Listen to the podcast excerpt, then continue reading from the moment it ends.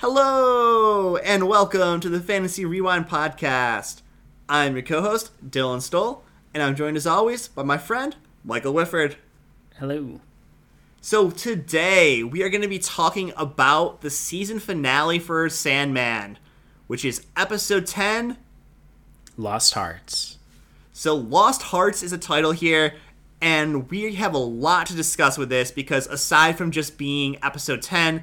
this is, like I had mentioned, the season finale for The Sandman, with a bonus episode thrown in at the end here for episode 11 that we'll talk about on another podcast here. But for this one here, we're talking just episode 10, and then going to give kind of like a series finale recap, I think, maybe. Talk about our thoughts on the series as a whole.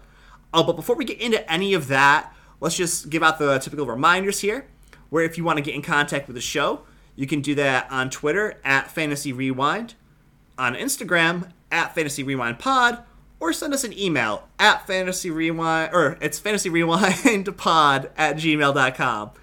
If you want to reach out, you can get a sticker for free. Just let us know you want one. We'll send it your way.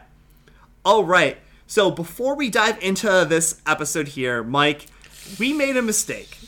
Yeah, we did, and we just talked about it at the end of the last episode. Thank you for putting up with our mistakes, and I had it in my notes, but I forgot to talk about it from episode 9, a really important scene, between Lyta, Rose, and Morpheus, and this really starts to give Rose a little bit of bad blood in terms of Morpheus, which kind of bleeds into episode 10. Mm-hmm. So, Gilbert, when Gilbert's kind of talking with driving Rose to the hotel in the last episode, he's talking about how people look for so many reasons to be unhappy, and as he's talking, Rose falls asleep. And when she falls asleep, who does she wake up to in the dreaming? Is Lyta. Lita's waiting for her, and it's like, oh, you're here. Like, thanks for coming. Let me show you our house. Like, this is our happy home. You know, there's been some earthquake damage, a.k.a. vortex damage, a.k.a. you, Rose. But they go into the house, they're talking, and when you get in there, you just see, like, Hector's face, and it just looks like so upset, so crestfallen. And you're like, what's happening? And then it pans out a little bit. You're like, just see Morpheus just standing there. It's like, oh no, this isn't gonna go good, because he just talked about home. He caught us having a party. Yeah, pretty much. And Morpheus is like, hey, he can't be here. He's a ghost. He needs to go to the place he is when he's dead. He's like, you have created this thing that should not be here, and it's my job to make things right, because you're doing this is messing with the dreaming. You're bleeding. Like blending the realms, and this is the effect of the vortex. And so he sends Hector back to wherever. Who knows where, yeah, Hector is, and Lyta is overcome with grief, and Morpheus says that, hey, good news, you can keep the baby, but because he was conceived in the dreaming, which is technically me, he's my kid, and I will come for him at some point, so just take care of him, okay? You good with that? And she's just like no! What? Which is completely understandable, you know. Yeah. One, you've just fallen down this rabbit hole of dealing with your grief by just pretty much burying it, or like it didn't happen, you know, because now Hector's alive. He's in the dream, and I can be in the dream too, so it's like nothing happened. And then you lose him again. And then, you get told your baby, oh, I'm taking your baby at some point in time. Yeah. And You can understand, like, why Morpheus is doing this, because, like, hello, this is obviously really messed up, and this, like he says, this is not a good way for her to deal with her grief in any way, shape, or form. Mm-hmm. Which is, I mean, I'd agree with that, but at the same time, it's like, Rose even brings this up, because he's like, this dream is over, because he's like, I'm done with this conversation with Rose and Lyta. And, you know, Lyta goes, but then Rose is like, no, it's not, and you're like, whoa. She's still there. Yeah. And it's showing you how powerful she's becoming. And she's just like, you don't mess with my friends or like me or mine. And you know what? Like, I'm going to deal with all this on my own. And, you know, angsty, like, upset teen. And and she's like, this dream's over, and just like wakes up. Right. Like right before Morpheus has any chance to respond to her, she's like, no, I'm shutting you down. This dream is over. Boom, I'm out. Like mic drop, full on everything. And again, I think you hit the nail right in the head where like you talked about how it's just showing how much more powerful Rose is becoming and how much of a serious threat she's actually becoming as the Vortex. Yeah. And so that's why as we get into chapter 10 here in Lost Hearts, Corinthian is, you know, he's telling Rose, hey, I'm just trying to save you. Mm-hmm. And because she recognizes him as the Nightmare, right? Yes. And I'm just trying to save you from my boss. And you know, he's like, you're the Vortex and we could work together and you could create your own reality. And oh, by the way, he actually just wants to kill you. Did he tell you that? He's not trying to keep you safe. He just wants you dead. And it's a bit of a revelation to us, the viewers, because, you know, up until that point, you didn't get that vibe from Morpheus. Right. He was always kind of protecting Rose, like helping her find her brother and like kind of being like that guardian angel type of role. Yeah. And so this episode really splits into two parts here. You have the first part where it really focuses on Corinthian and Morpheus and kind of that interaction. And Rose is kind of sprinkled in throughout that one. Mm-hmm. But then the second half is really just Rose. And so we're going to come in here and Corinthian's basically just like, hey, Rose, like, listen, you can trust me. You don't have to. It's up to you. And he makes it seem like, hey, this is all your choice, your decision. Right. I'm not trying to force you. Whereas Morpheus wants to, right? Morpheus is like, you have to do it this way. I'm the opposite. I'm the good guy here. I just got to go downstairs and give this speech real quick. And he, you know, when he goes, her and Jed both fall asleep, and the Corinthian is giving a speech to his collectors and inspiring them and saying how much, you know, how they do what they do. They collect and they kill, whatever. Because they have this shared dream, this shared vision, and he makes it sound so grand and majestic, like this thing they do, which is really just disgusting and terrible. And yeah, it really does. You start to see you really see the impact of Corinthians had on all these people. Mm-hmm. And who's to show up here but our boy Morpheus. Well, also, not just that, not just him, yeah, our favorite being, Morpheus, but also you see Rose and Jed, who are asleep, kind of going around in a couple different ways here. Well, yeah, but first there's that confrontation between Morpheus and Corinthian, because Morpheus goes up there and he's like, you're done with this. And he's like, starts to like absorb him and Corinthian's like, I'm not going willingly. It stabs him in the hand.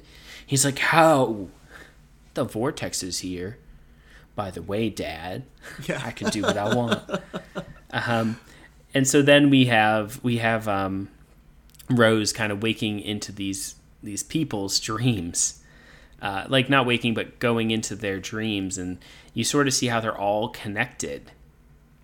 It almost looks like they're at like a four-way intersection or something, mm-hmm. with like a dream or nightmare or whatever you want to call it on each side. She's in the center, yeah. Mm-hmm. And because their collective dream is right there and she's in that space and their dreams are just around her, right? Right. Yeah, I liked this fight a lot, kind of between Dream and Corinthian, even though it wasn't like a kick, pow, pow fight, you know. I'm glad it wasn't, because that doesn't really seem like Morpheus's style. No. It was very much like a conversation and like a visual argument, you know, mm-hmm. sort of like, look at what's around you. This would be the reality. And Rose, yes, you're going to have to die, because if you don't, everything, all your friends, everyone, they're all gone. Yeah, if you don't die, everyone else dies, including your brother. Yeah. And so that's when Rose is like, I'm just shutting all this down. And she shuts it down. And when she does that, then Corinthian is kind of without power, so to speak. And right. She basically tells Corinthian to shut up, tells Morpheus to shut up, and is like, I'm going to do this my own way. And goes away. And then we have Dream and Morpheus back in the auditorium, and Dream's just, you know, they have a little conversation there about how, you know, Corinthian's trying to be like, I'm exactly what you made me, and mm-hmm. And he's like, no, you're not. You're supposed to inspire them by being exactly what they shouldn't be, you know, inspire them to not be this way. and instead you're a depravity. You're showing that you're trying to make them just like you. And you can tell that like Morpheus isn't like mad so much as just like disappointed. Well, he also kind of looks at it as a personal failure as well, I feel like. He does. And he's like, are you taking me back to the dreaming? Corinthian asks him, and he's like, no, I'm just unmaking you. Yeah. And I thought that was it pretty much is play by play right there from the comic, but I like the visual representation, including the little skull that was the little skull is what I wanted to talk to you about, because I was like, wait, how is like his skull like a rat skull size thing? Like it's so tiny. It's just kind of like symbolic of the Corinthians like nightmare essence. Like you see kind of at the end there where he's creating. That's how I always kind of took it as. It's just like the piece that made the Corinthian. But then he kind of wakes up the serial, the collectors, if you will. And I really like that he did this because, you know, before in history, he probably wouldn't have done this. He would have just gotten the Corinthian and gone. Right. But instead, Corinthian was all he was concerned with. But now, like you said, he's looking at humanity almost as like, okay, well, if my creation did this, it's kind of my duty to set this right. Yeah. And he's like, you know, you guys sit there and you give yourself these little daydreams to make yourselves feel okay with what you do. Like, you have reasons for doing this. Like they were saying in the last episode, like, the one person was like, God tells me who to kill. And it's like, no, you tell yourself who to do this to. Mm-hmm. And I'm going to take that away. And so you have to live with the weight of what you did. You always looked at this as if you're the victim. Oh, no. No, you're not. And you see, like, when he does take that away, what do? Some people just weep. They weep, they kill themselves, they turn themselves in. Yeah. And, like, you see everyone just, like, kind of realizing, yeah, I kind of suck, to put it lightly. Yeah. And they all have different ways of coping with that. Yeah. I don't feel sorry for any of I don't either. I felt like it was a great little just dessert. Mm-hmm. But anyway, this is Jed. I feel like at this point, Jed and Rose are really reunited. You know, they're driving back in the car. Lita's calling him, "I'm going into labor," and which is so exciting. Like I was like, "Oh, you didn't even guess that Jed was there, and you didn't even bring that up. That's kind of weird." But anyway, so they meet him, kind of, you know, meet him at the hospital, and you know, Lyta calls Rose in, and Rose is called Unity, and like, hey, something might happen to me, you know, if something were to happen to me, what would you do with Jed? Would you take care of Jed? And she's like, yes, absolutely, I would. She's like, I fixed everything with the lawyer, everything's good, so you guys are going to come live with me. And it was very sweet. Very, definitely was, yeah. A little bit of a tear-jerking moment there for me.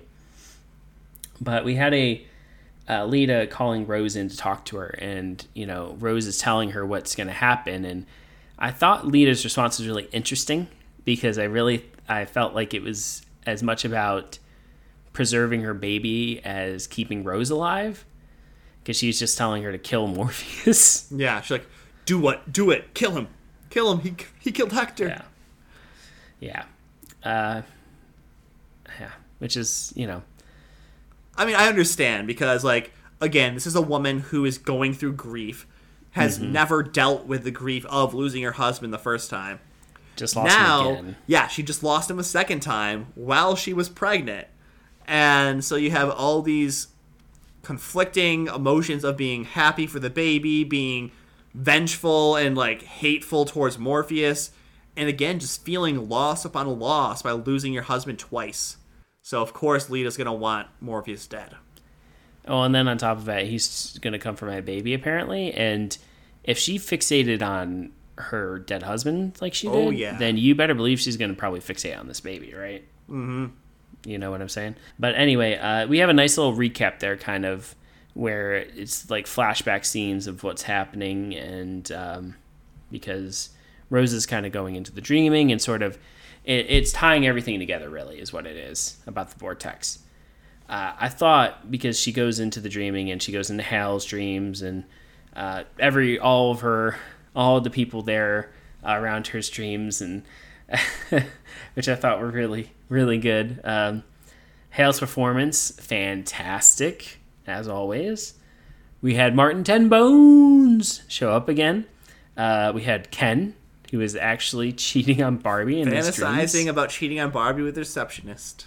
Yes, and that obviously ends up impacting their real-life relationship later on. But they have the... it was almost hard to tell. It almost seemed like a dream. Like a dream within a dream, where the vortex was sucking all their dreams into one thing, right? Yeah. And then she was kind of like, waking up, and Morpheus was there. It was almost like... I felt like it was almost like Morpheus making her realize, like, hey, this is what you can do to people. And I can still fix this at this point, but you're going to have to go. Mm. And this is a beautiful scene where we actually get to meet Fiddler's Green. Gilbert shows up to offer his self in exchange for Rose Walker, and he's politely said he can't.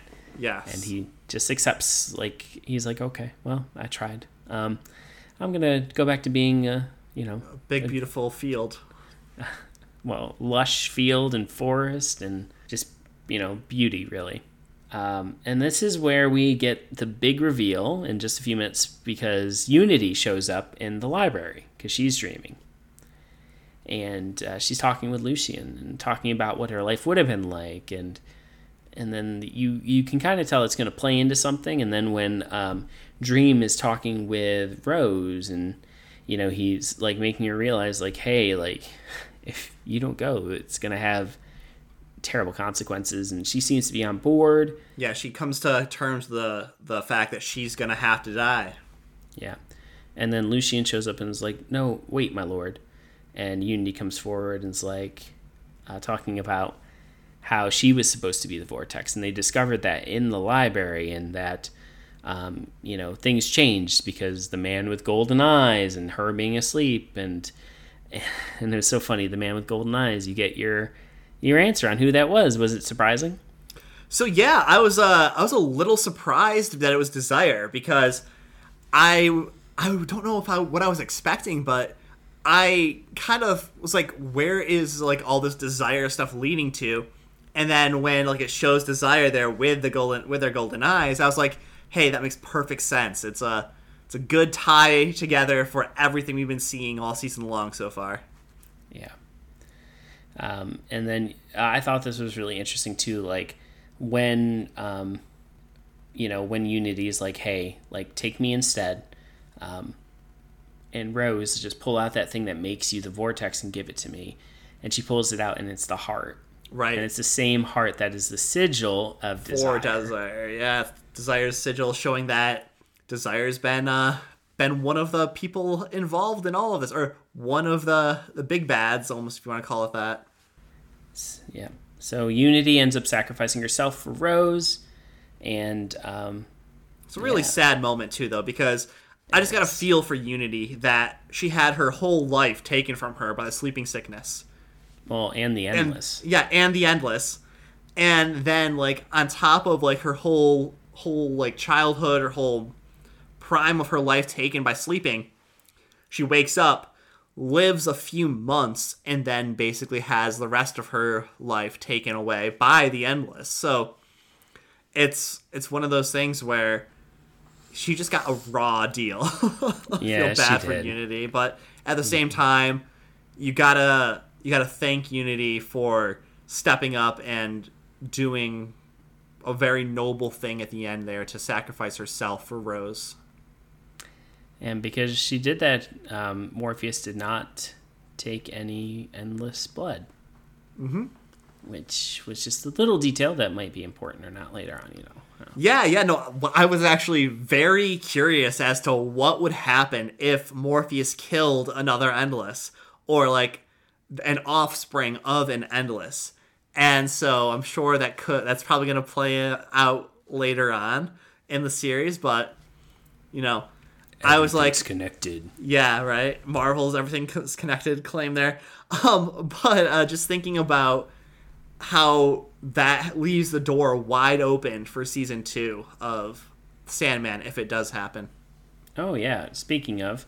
Oh yeah. Very emotional part here. Well, yeah. Before we go to switch there, we had a very emotional part. This is actually the scene that made me cry. Honestly, was when Morpheus was messing around with a new nightmare or dream that Lucian inquires about, and he apologizes to Lucian and says, kind of goes back on his whole like I need to do everything sort of bit. It shows he's changed. Like I don't need to be self-reliant. I have you. I have other members of the dreaming that will help me, and I can lean on you guys to help me. I know we have another piece here too where he goes to see Desire, which I thought was an epic scene, so we got a lot here, but a lot still to unpack. This scene where she's like, oh, are you working on a new nightmare? And he's like, no, I'm working on a dream. You want to say hello? And it's Goth, and she has beautiful wings, and Goth the butterfly, which just I was just like smiling from ear to ear, and just like tears coming down my cheek because I was just like, oh my gosh, that's just so beautiful, because you could see the joy on her face from this, and what made you change, and it's like you could tell like the development that they build to from episode 1 all the way to now, just everything sort of coming together, like the realization about how people can change, and that it isn't your fault that like I messed up or I wasn't here, and like his development as a character is starting to have ripple effects on the other members of the dreaming.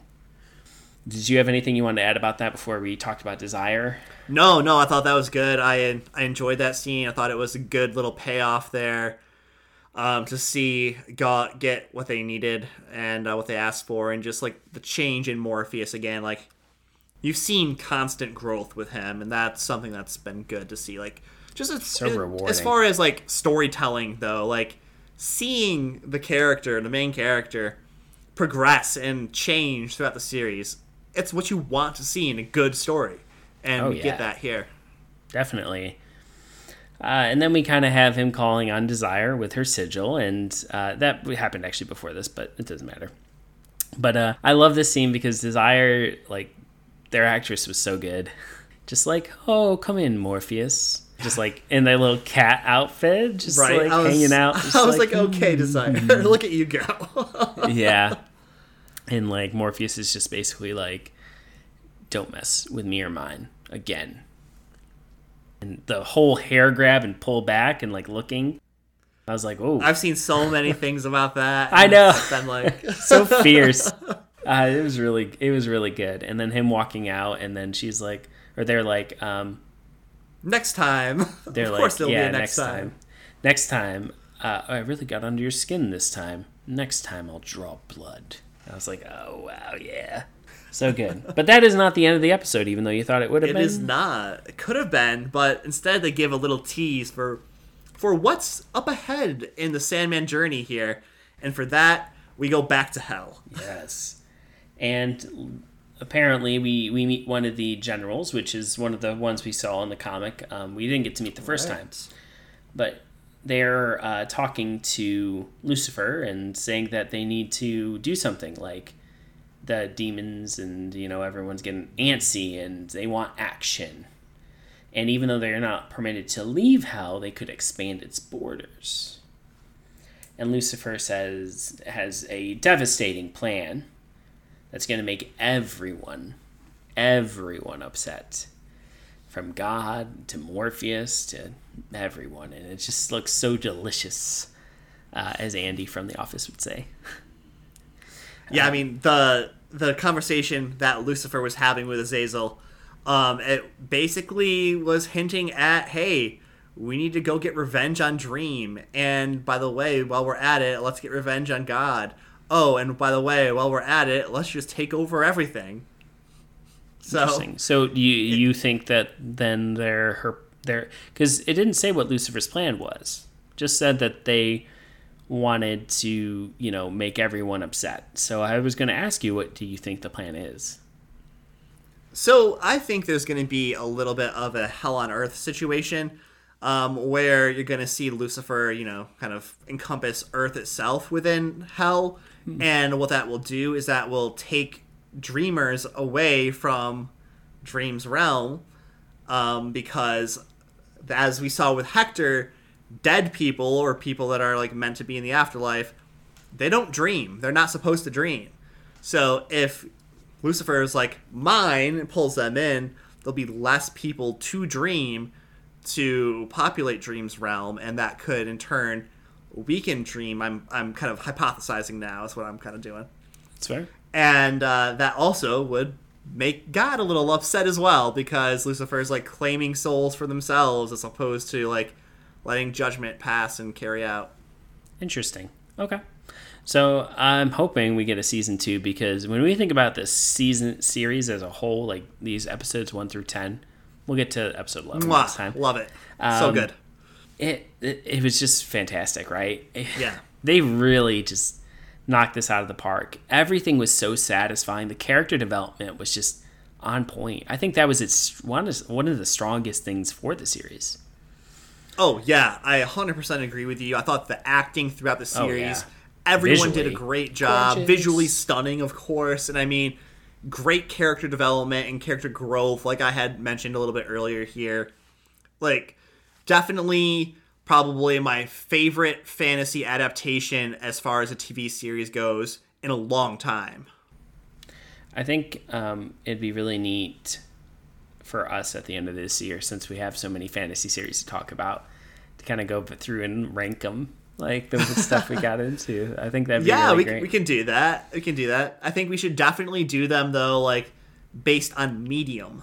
You know what I mean? Like, comparing shows to shows and movies Absolutely. To movies. Yeah. And Absolutely. Yeah. But, yeah, I think overall, Sandman was a fantastic romp. Well worth the watch. Definitely a success. One I am so excited to revisit, and hopefully we'll get a season 2. That would be fabulous. So what that means is that we need all of you out there who have watched Sandman to go and tell, like, at least 3 more people about Sandman that you haven't told before. Or follow up with everyone you have told to make sure they actually watch the series, because more views is a good thing, and we want this series to have another season, because it is expensive to make.